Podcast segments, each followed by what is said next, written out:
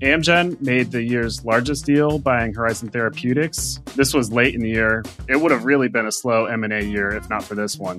Amgen saved the day in a way. That's Eric Sagonowsky, a staff writer here at Fierce Pharma. Later, we'll hear more from him about the top 10 pharma M&A deals of 2022. I'm Teresa Carey, and this is the top line from Fierce Biotech, Fierce MedTech, and Fierce Pharma. Today is Friday, February 10th. Stick with us, we've got all the biopharma and medtech industry news you need. Johnson & Johnson is overhauling its pharmaceutical wing. Max Bayer reported this with Fierce Pharma after obtaining internal J&J documents and town hall footage from an anonymous source. J&J's infectious disease division is merging with the vaccines unit, which will be led by vaccines chief Penny Heaton.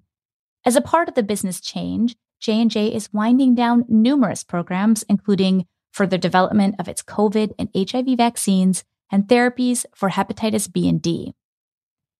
Because of the changes, J&J is laying off employees across the globe in countries including the US, Belgium, and the Netherlands.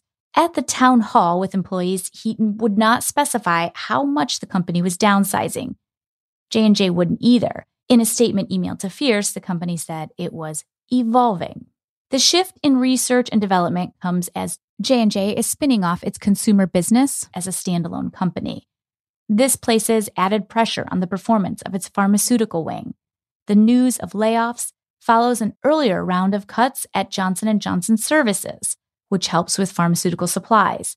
Those layoffs were first announced last October. Gilead Sciences cancer drug Trodelvy has won an FDA approval in the most common type of breast cancer. As Angus Liu reports, Trodelvy is now approved to treat HR positive, HER2 negative breast cancer. This disease subtype represents about two thirds of all breast cancer cases. To be eligible for the drug, patients must have tried at least three prior therapies. RBC Capital Markets analysts recently issued an investor note because there is a large patient population, the analysts think that Trodelvy could reach $1.1 billion in peak sales in previously treated HR positive, HER2 negative breast cancer. But Trodelvy faces a competitor. AstraZeneca and Daiichi Sankyo recently got an FDA approval for their drug Enhertu to treat HER2 low breast cancer. HER2 low cancer was traditionally considered HER2 negative, so there's an overlap between the two drugs' target patient population and Enhertu's clinical data appears more impressive than Trodelvy's. Advocates are petitioning four different governments to either revoke or suspend Vertex Pharmaceuticals' patent for Trikafta. Trikafta is a cystic fibrosis medication that helps defective CFTR proteins work better. These proteins are critical for maintaining the saltwater balance on certain membranes. The problem is, the drug is reportedly out of reach for patients in all low and middle income countries, as well as some high income countries. As Fraiser Kansteiner reports, even in countries where Trikafta is available, like the US, the drug's cost is steep, around $326,000 per patient per year. That's where advocacy groups like Vertex Save Us and Just Treatment come in. They are attempting to secure affordable generic access to Vertex's drug primarily by leveraging compulsory licenses. Compulsory licensing is a World Trade Organization provision that allows governments to permit someone else to produce a patented product or process without the patent's owner's consent. That's the approach the groups are taking in Brazil, Ukraine, and South Africa. They're taking a slightly different approach in India, where the advocates have asked the governments to revoke Vertex patents on CFTR drugs. Vertex spokesperson Heather Nichols told Kansteiner the company believes intellectual property rights are critical to encourage and protect innovation. Nichols also said that Vertex aims to provide its medications to as many cystic fibrosis patients around the world as possible. Earlier this week, Roche announced some good news for people with the rare and life threatening blood condition PNH. The news is positive data from its phase 3 study evaluating crovalimab. But what's good news for some is bad news for others, because now Alexion, which is part of AstraZeneca, would have some competition if crovalimab gets approved. Alexion has dominated the market for PNH drugs for years. It's racked up billions of dollars in sales of its two therapies, Soliris and Ultomiris. And other drug developers are also trying to get a leg in the game, like Novartis and Regeneron in collaboration with Alnylam. And they're so close. They're in phase three trials or nearing approval submissions. In fact, one company, Apellis Pharmaceuticals, won an approval in 2021 for its drug called Empaveli. But Alexion still dominates the market for these PNH drugs. The question is, for how long? Roche is running three phase three trials of crovalimab, and this week's press release from Roche suggests that one of the studies met the co primary endpoints. The release said that crovalimab achieved disease control and was non inferior to Soliris, but is yet to share any data from the study. With these results, along with data from another trial, Roche says it plans to seek approval for crovalimab around the world. As for the competition, crovalimab is thought to have an advantage over Soliris when it comes to the administration and dosing schedule. But the case over other marketed and pipeline contenders is less clear cut. Coming up next, we'll hear two Fierce editors discussing the top 10 pharma M&A deals of 2022. And later, we'll dive deep into what Amgen's purchase of Horizon means for M&A in 2023. But first, an announcement. The Fierce team is at it again, profiling the most influential people in biopharma. So, for the 2023 edition, we're asking for your input. There are a lot of new challenges in biopharma right now, but there are always new leaders and new ideas to help meet the moment. We're asking for you to help identify visionaries at both the scientific and the business ends of our industry. Who in biopharma is leading the push for clinical diversity, or who is rewriting the drug launch playbook? Who has a promising new cancer treatment approach? Change has been a constant for the industry lately, so we need your help telling the story of where the industry is going and who's going to be steering the ship. Please submit your nomination by midnight Eastern on February 24th. Go to fiercepharma.com or look for the link in our show notes. 2022's slate of life sciences M&A deals didn't meet expectations, but the year still featured tens of billions of dollars worth of biopharma acquisitions. Leading companies Pfizer, Amgen, GSK, and more got involved in the action. And 2023 should bring plenty more M&A fireworks. Here to talk about the action is Fierce's Querida Anderson and Eric Sagonowsky. So, Eric, I figured that, you know, before we put 2022 completely in our rearview mirror, we should really talk about merger and acquisition activity from last year. M&A is certainly so important to the biopharma world. You know, it makes the biopharma world go around. And it's often thought of as an indicator of the sector's potential. So it's certainly not uncommon, Eric. You've been doing this for so long. And I'm sure like year over year, you know, whenever we're like ending one year and moving into the next year, there's always a ton of chatter about, oh, the next year is going to be a big one for M&A deals. And ending 2021 and going into 2022 is no exception to that rule. That said, though, I think one key aspect, at least from my point of view, that was different entering 2022 was that we were one really coming off a particularly low year of M&A activity in 2021.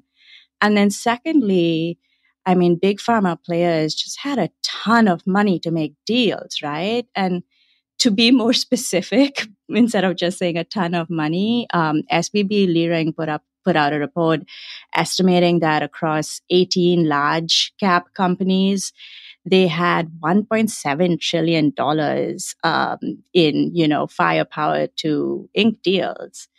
But 2022 did not pan out to be the biggest year for M&A uh, deal making, at least in terms of overall value. Um, it was up compared to 2021, that's for sure. So in uh, last year, the 10 biggest biopharma M&A deals made around 65 billion, whereas 2021 was just at 53 billion. But like I said, that was a particularly low year because if you dial back to 2020, the 10 biggest was 97 billion, and then 2019 was a whopping 200 billion. Yeah, we're definitely seeing a different approach for these companies. Um, like you mentioned, 2019, the two biggest deals would have eclipsed, you know, recent years. Oh, good uh, point. Yeah. B- BMS buying Celgene and AbbVie buying Allergan, and we just haven't seen right. deals like that since. Yeah, those were sizable. So, what what were we seeing in the at least in this list of the ten biggest deals from last year? What were some of the trends in terms of the types of deals that were uh, signed? Sure. Yeah. From the big pharma side, it seems like they're shying away from mega mergers and instead focusing on so called bolt on deals. These are deals where they want to expand in a certain disease area or with a certain technology platform. So they're smaller deals, you know, 5 to 10 billion, 15 billion. And we're seeing big pharma companies move into this strategy more than their larger deals like the two I mentioned. Yeah. Do you want to talk through like some of the examples of bolt-ons uh, from this from last year? Definitely. Um, Pfizer has a lot of money from their pandemic wins, so they did two of them. They bought Global Blood Therapeutics and a sickle cell disease called Oxbryta, and they also bought Biohaven, uh, CGRP migraine franchise. So these are two oral drugs that Pfizer thinks its marketing team can get the most out of. Amgen made the year's largest deal buying Horizon Therapeutics. This was late in the year. It would have really been a slow M&A year if not for this one. So Amgen saved the day in a way. With Horizon, they expanded rare diseases. So, and then also GSK bought two smaller biotechs with vaccine and oncology offerings, and BMS made another deal for Turning Point Therapeutics. Yeah, so that's like almost five of the top 10 deals, right? So bolt on buyout, buyouts, definitely a big theme. And probably not a surprise. You hinted at this, Eric, as well, um, in terms of companies staying away from those mega mergers. And that's probably because the, the Federal Trade Commission has definitely renewed its focus on analyzing whether those mega mergers hurt competition. So it sort of makes sense that we saw that play out last year. But another interesting trend from our top 10 list was that we also saw smaller companies merging.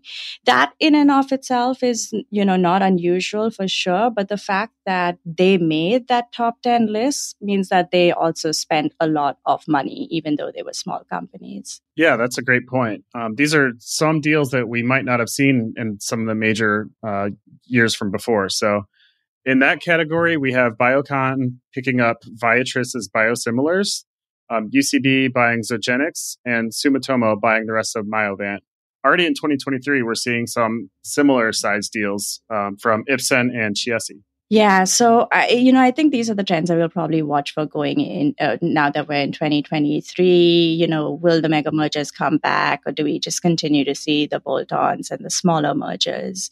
So, digging into, I think another thing that I thought would be interesting to dissect a little bit is uh, to talk about the premiums that companies paid last year. The premiums range from a low of 33% to a high of 122% over the selling company's market value at the time. I think you mentioned uh, BMS's bolt on deal for Turning Point. That's the one that had the biggest premium at that 122 uh, percent point that I mentioned. The next biggest premium came from Amgen and ChemoCentryx at 116%. And in terms of final values, though those two acquisitions, while they were the biggest premiums, were in terms of total value at number four and number five.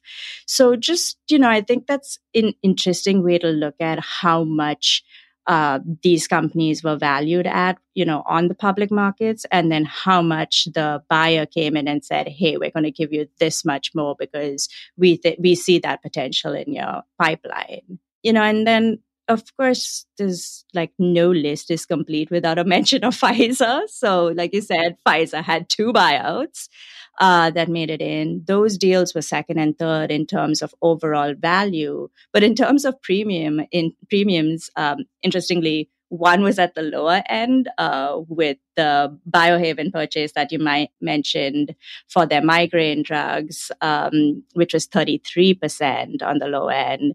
But on the higher end for Pfizer was the other, the sickle cell disease company, Global Blood Therapeutics, for 101%.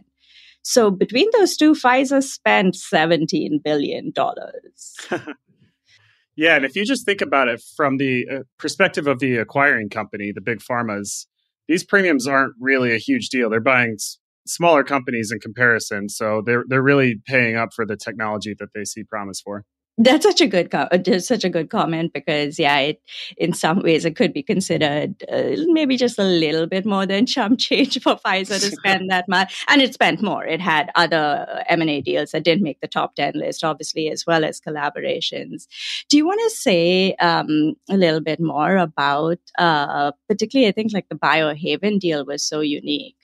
Yeah, so they had actually signed up to help market Biohaven's drug a few years back. And last year they decided they wanted full access to it. So they decided to buy Biohaven's CGRP franchise. But before the deal went through, Biohaven spun off some of its pipeline into another company that's still called Biohaven and it's publicly traded. So Biohaven is still operating, but Pfizer decided to pick up certain drugs from the old Biohaven. Yeah, just a very interesting deal structure because it did essentially buy all of Biohaven's shares at the time the deal was struck. But then before it closed, like you said, Biohaven split this out, split out a company. Um, I don't think I've seen something like this before, so it'll be really interesting to see how this sort of you know plays out. Yeah, I agree we we definitely had a few uh, interesting deals, right, uh, Eric? Like there were a few of these that you know either played out over a number of years, or there was a bidding war afoot. Um, and we can't get into all of those details, unfortunately. But there's one other thing that I thought was interesting in just looking at it from the point of view of the premium spade, like we've been discussing. And the one that caught my attention was one that's was in the middle of the road, not on the high end, not on the low end. And, you know, often the middle of the road is quite telling. And that was Amgen's deal for Horizon, which, like we've discussed, was another bolt on deal. So Amgen essentially paid a 48% premium um, to Horizon's closing price. A little asterisk here, um, and this is not the only uh, M&A deal of its sort, but just talking about Amgen and Horizon, that 48 premium was above Horizon's value the day before Horizon went public about the talks that it was having with Amgen and not just Amgen, uh, Sanofi and Johnson and Johnson. And then things, you know, played out over a couple of months and Amgen won out in the end. And by that time, when Amgen and Horizon announced their final deal, um, Horizon share price had obviously skyrocketed based on all of this M&A chatter. So at the end of the day, if you look at it, you know, compare what Amgen, Amgen is paying for Horizon just before, um, uh, compare it to Horizon's value just before that final deal was announced, is just about 20% over closing price. Still a good premium, but not as much as it would have been had that chatter not come to come forth to the public and like, you know, uh, bumped up Horizon's uh, share price. But which, definitely right? And I, uh, yeah, go ahead. I'll just add, yeah, I'll just add there that one reason people love reading those deal breakdowns that you mentioned yeah. with Sanofi and J and J also being interested is it gives an indication of which buyers are still out there. The companies yes. that didn't end up striking these deals, they're still interested in, you know, in Horizon's case, a rare disease drug maker. So right. this gives people an idea for which companies are still out there which companies are still out there willing to buy with what kind of money and importantly like you said what kind of assets they're exactly. interested in yeah and you know whichever way you slice that premium value for um, horizon it was still enough to put Amgen at the top of the list in terms of total deal value, right? So all told, Amgen ended up paying 27.8 billion. So that's a whole 10.7 billion more than Pfizer's two biggest deals. It's also, I thought, remarkable because Amgen's Horizon deal was also the biggest ever for Amgen itself. It uh, pretty much dwarfed Amgen's last big deal, which came 22 years ago for 16 billion. Definitely. And uh, one thing I'll add is that this might not have been the largest deal in 2022 had Merck ended up buying Seagen. There were rumors or reports during the middle of the year over the summer that Merck was interested in buying Seagen, but they never ended up coming together. This was going to be around a $40 billion deal. Mm-hmm. So it, it would have been mm-hmm. the largest last year, but it never happened. Right. I had completely forgotten about that one. So good, good that you brought it up. And I know you also, um, in, you know, sort of keeping in what you were saying earlier, hints about who might be looking to spend this year besides Amgen, there are a few other companies that are facing com- a lot of competition, particularly from biosimilars. So, your thoughts on that, Eric? Yes, uh, I was thinking AbbVie is a candidate for potential mm. M and A. Um, they haven't done anything since Allergan, but that was obviously a huge deal. So maybe they're busy incorporating that and focusing on some of their own offerings. But they have Humira losing exclusivity this week, actually. And yeah. this is the industry's largest drug by sales. So we'll be watching it over the next weeks and months to see how they respond with M&A activity, it's so tough to say. And everybody always predicts a big year. But what do you think? Yeah, I expect a similar year as 2022. The companies, yeah. the big companies definitely have money to spend and they have patents they're coming up against, patent expirations. So I expect another average year, I guess is the way I'll put it. I share your opinion on that. I, you know, despite everybody talking about how much money pharma has to spend and, you know, it quickest route to growth is certainly through buying biotechs, but there are other headwinds that I think will possibly get in, in the way of M&A activity, particularly in terms of those big eye-popping, you know, buyouts. Right. And there's a lot of political potential political pressure this year. Elizabeth Warren sent a letter to the FTC with concerns over the Amgen Horizon deal. So yep companies yeah. don't want to land in the public spotlight for the wrong reasons. So that's another reason they might stay away from the big deals. Yeah, and I have to say I'm I'm with Elizabeth Warren on this. Personally, I wouldn't be too worried if there's a relative lack of consolidation you know, the FTC is right to concentrate on anti-competitive practices and mega mergers and big buyouts certainly fall in that category. So if we see only, you know, two or a few 11 digit deals like we saw this year, uh, last year, if we see the same thing this year, I don't know that that would be the worst for society writ, writ large. Not at all. Last year, biopharma M&A was largely non-existent but we started to see signs of change in December. Fierce Pharma staff writer Fraiser Kansteiner and Kevin Dunleavy discussed last year's largest buyout, Amgen's $28 billion deal for Horizon Therapeutics. What does it mean for the potential buyer's market? Here they are to explore that question. Hey, what's up, Kevin? How's it going? Hey, Fraiser. So, uh, you know, normally in the team's chat when we're talking uh, at work, we're discussing movies and uh, uh oftentimes Irish films. Uh, but today we're going to be talking about uh, mergers and acquisitions. specifically, I want to talk a bit about some of 2022's biggest deals and, and what those sort of portend as we look ahead into 2023. Uh, and before we jump into Amgen's Horizon buyout, uh, I definitely want to talk about that because it was it was definitely last year's biggest deal. It was twice as large as any other uh, at 28 billion. Uh, but before we get into that, uh, I do just want to go over some of the trends that we saw last year. Uh, and it's probably important to name up top that you know obviously the market was not kind to a lot of companies. Yeah, definitely, Fraiser. The, the deal value was way down in 2022 uh, if you look at some of those years pre-pandemic, we had huge deals: Bristol Myers Squibb and Celgene, 74 billion, AbbVie and Allergan, 64 billion, mm-hmm. Takeda and Shire, uh, 56 billion. And it wasn't just pharma. I think we tend to look at this uh, from us from our bubble, you know, the biopharma bubble, but it was across the whole economy that M&A was down. There was a 41% drop in deal value throughout all industries last year. And really there was a perfect storm of conditions that made companies more risk averse, just a lot more volatility in public markets. The Ukraine war didn't help. Uh, that kind of wreaked havoc with supply chains and uh, inflation and rising interest rates complicate M&A financing a lot. Just to kind of sum it up, uh, sellers were hoping for prices of yesteryear and buyers were hoping for financing of yesteryear and uh, neither one got those. Yeah, you talk about it being a perfect storm, and I think we we definitely saw that across you know all different sectors of, of pharma and biopharma. You know, I also you and I cover manufacturing and and stuff like the war in Ukraine, the energy crisis, that that took a toll on, for instance, uh, like generics manufacturing in Europe.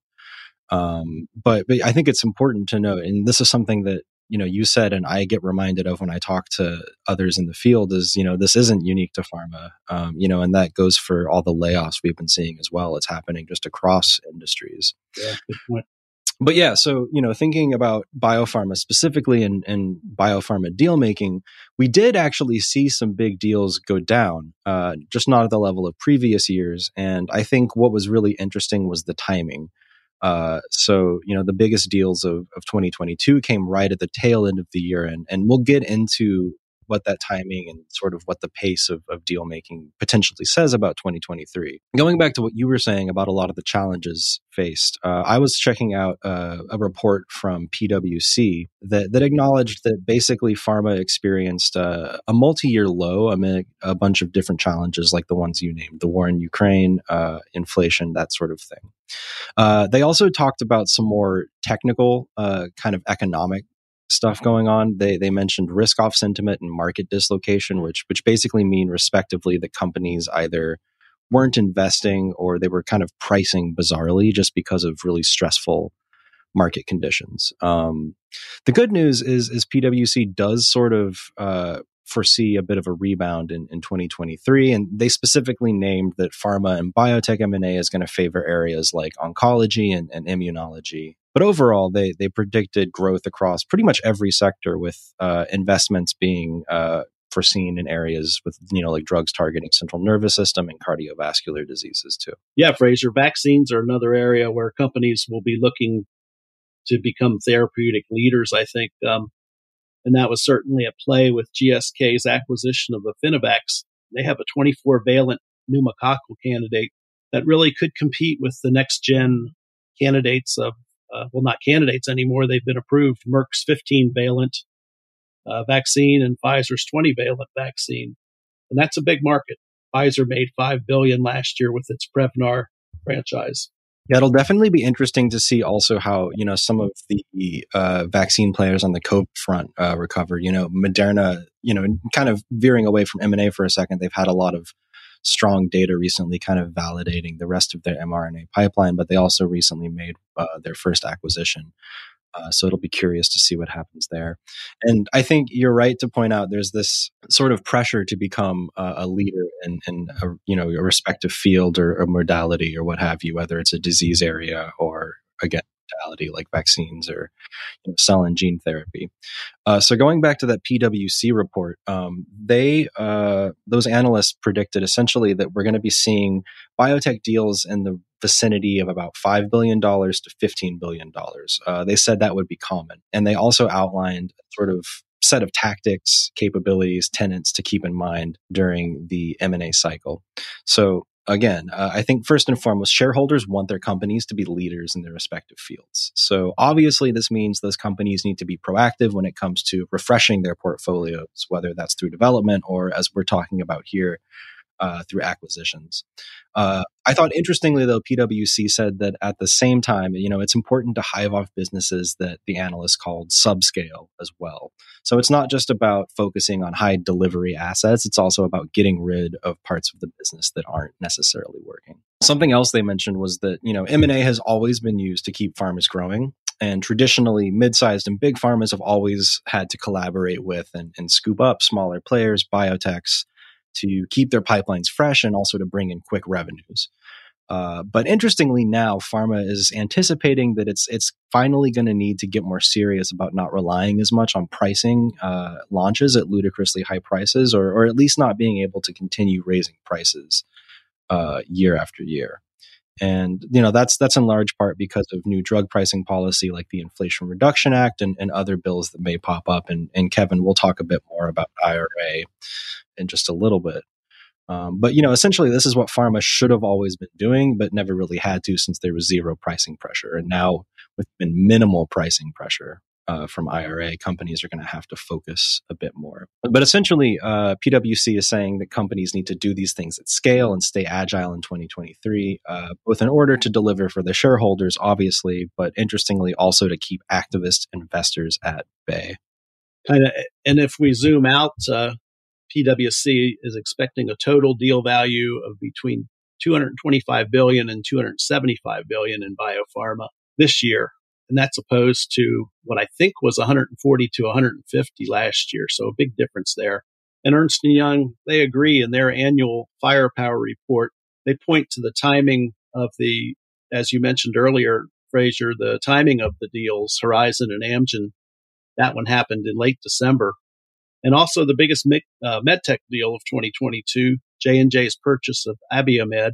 Right. That was for 16.6 billion, and that came near the end of the year as well. Ernst Young just says this, you know, that's an indicator that things are loosening up and uh, companies are have kind of rebounded from from the volatility that that was there and, uh, and know how to respond now. Yeah, I mean, it's curious this happened at the tail end of the year, but I think it has a lot of investors and analysts excited that maybe, uh, you know, right at the start of 2023, we could be seeing, you know, a, a lot of folks with a lot of firepower on deck. Uh, and, and we'll talk a bit more about some of the potential buyers uh, on the scene in, in, just a little bit.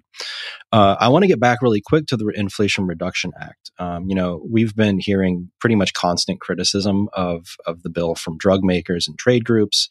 Uh, but the analysts, uh, you know, they're thinking essentially that uh, with the bill's pricing measures a bit better understood at this point, that a lot of the uncertainty and, and maybe even paranoia that, that surrounded pharma in 2022 should be in the rearview mirror. Yeah, Fraiser, another analyst that I talked to, Michael Abrams of Numerof and Abrams, he echoed that thought about the IRA. He says that industry has had time to absorb that shock, and he definitely sees an M&A rebound. So we started out by thinking about Amgen's Horizon deal, and I just, you know, I want to talk a bit more about what that says about a potential bucking of the, the previous M&A malaise. So, you know, last year the global life sciences mergers and acquisition investment totaled about 105 billion in the first 11 months of 2022. So that was uh, way down from 2021. But uh, of course, as we've alluded to, this this uh, shifted as the year closed, with Johnson and Johnson and Amgen both making multi-billion-dollar acquisitions. Now, this interestingly also does create a, a lot of uh, interest in potential buyers that are now on the scene. With Amgen's deal uh, for Horizon, that leaves uh, Sanofi likely with a lot of firepower in order to make deals. Um, but there are other companies that we could probably expect to uh, make moves as well. So if you look at folks like Bristol Myers Squibb, Pfizer, GSK, they're all losing exclusivity on some of their top selling drugs in the coming years. I was also reading a Reuters report recently that uh, discussed the top 15 listed drug makers. You know, that also includes companies like Moderna and Novartis and Roche. Uh, saying that the, the top 15 listed drug makers have something like 486 billion in potential M&A ammunition. And, and that's according to Berenberg analysis the Reuters was reporting on. Yeah. Ernst & Young kind of echoes that. They said there's 1.4 trillion of firepower in biopharma. And they said that's 11% more than at this time last year. And it's the most that they've seen since tracking this, which has been like a decade. Ernst & Young also talked about biotech valuations being lower and making them too attractive really for buyers to resist anymore. And some have referred to this drop in valuations as a course correction. And one more factor with this kind of related is IPO and SPAC funding has become more scarce, and that's increasing the likelihood of M&A ac- exits from these companies, further fueling this kind of a buyer's market. Oh, interesting. Yeah, Fraiser, a couple more analyst insights I've gotten. Uh, Arda Ural of Ernst Young says that patent expirations over the next few years are going to account for 200 billion in lost revenue. And this is obviously a, a motivator for big pharma to, to fill those gaps with new assets. And we're also seeing that these gaps are leading companies to separate the, their consumer units out. So they really want to focus on developing new therapeutics. Uh, Jennifer O'Brien of West Monroe believes that these divestitures will spark M&A. She says the companies want to build out those core areas of new businesses after they divest. And she pointed to J&J spinning out Kenvue, their consumer unit, and then acquiring Abiomed, which we already discussed earlier. Right. And on the other side of that, I, I believe really just within the last couple days, we've heard about uh, Haleon, uh, GSK's consumer spinout uh, itself looking at kind of bulking up to expand its business. So even the, the spinout companies may be looking to make some deals of their own. Yeah. Arda Ural of Ernst Young calls it divest to invest. Uh, he's got a lot of uh, he's got a lot of one liners. And another thing we can't ignore, I don't think, is uh, is the race to innovate. Uh, and this will lead to a lot of, lot of M&A, although it may be smaller scale. You know, there's a lot of buzz with artificial intelligence, machine learning, big data, and a lot of analysts uh, think that uh, the industry leaders in the future will be the companies that most effectively incorporate these new tools and platforms. Well, thank you so much, Kevin, for taking the time to chat with me today. All right, Fraiser, good talking to you. That's it for the top line. I'm Teresa Carey. Our sound engineer is Caleb Hodgson. You can find out more about these topics in our show notes at fiercepharma.com. Look for podcasts. And that's the bottom line from the top line.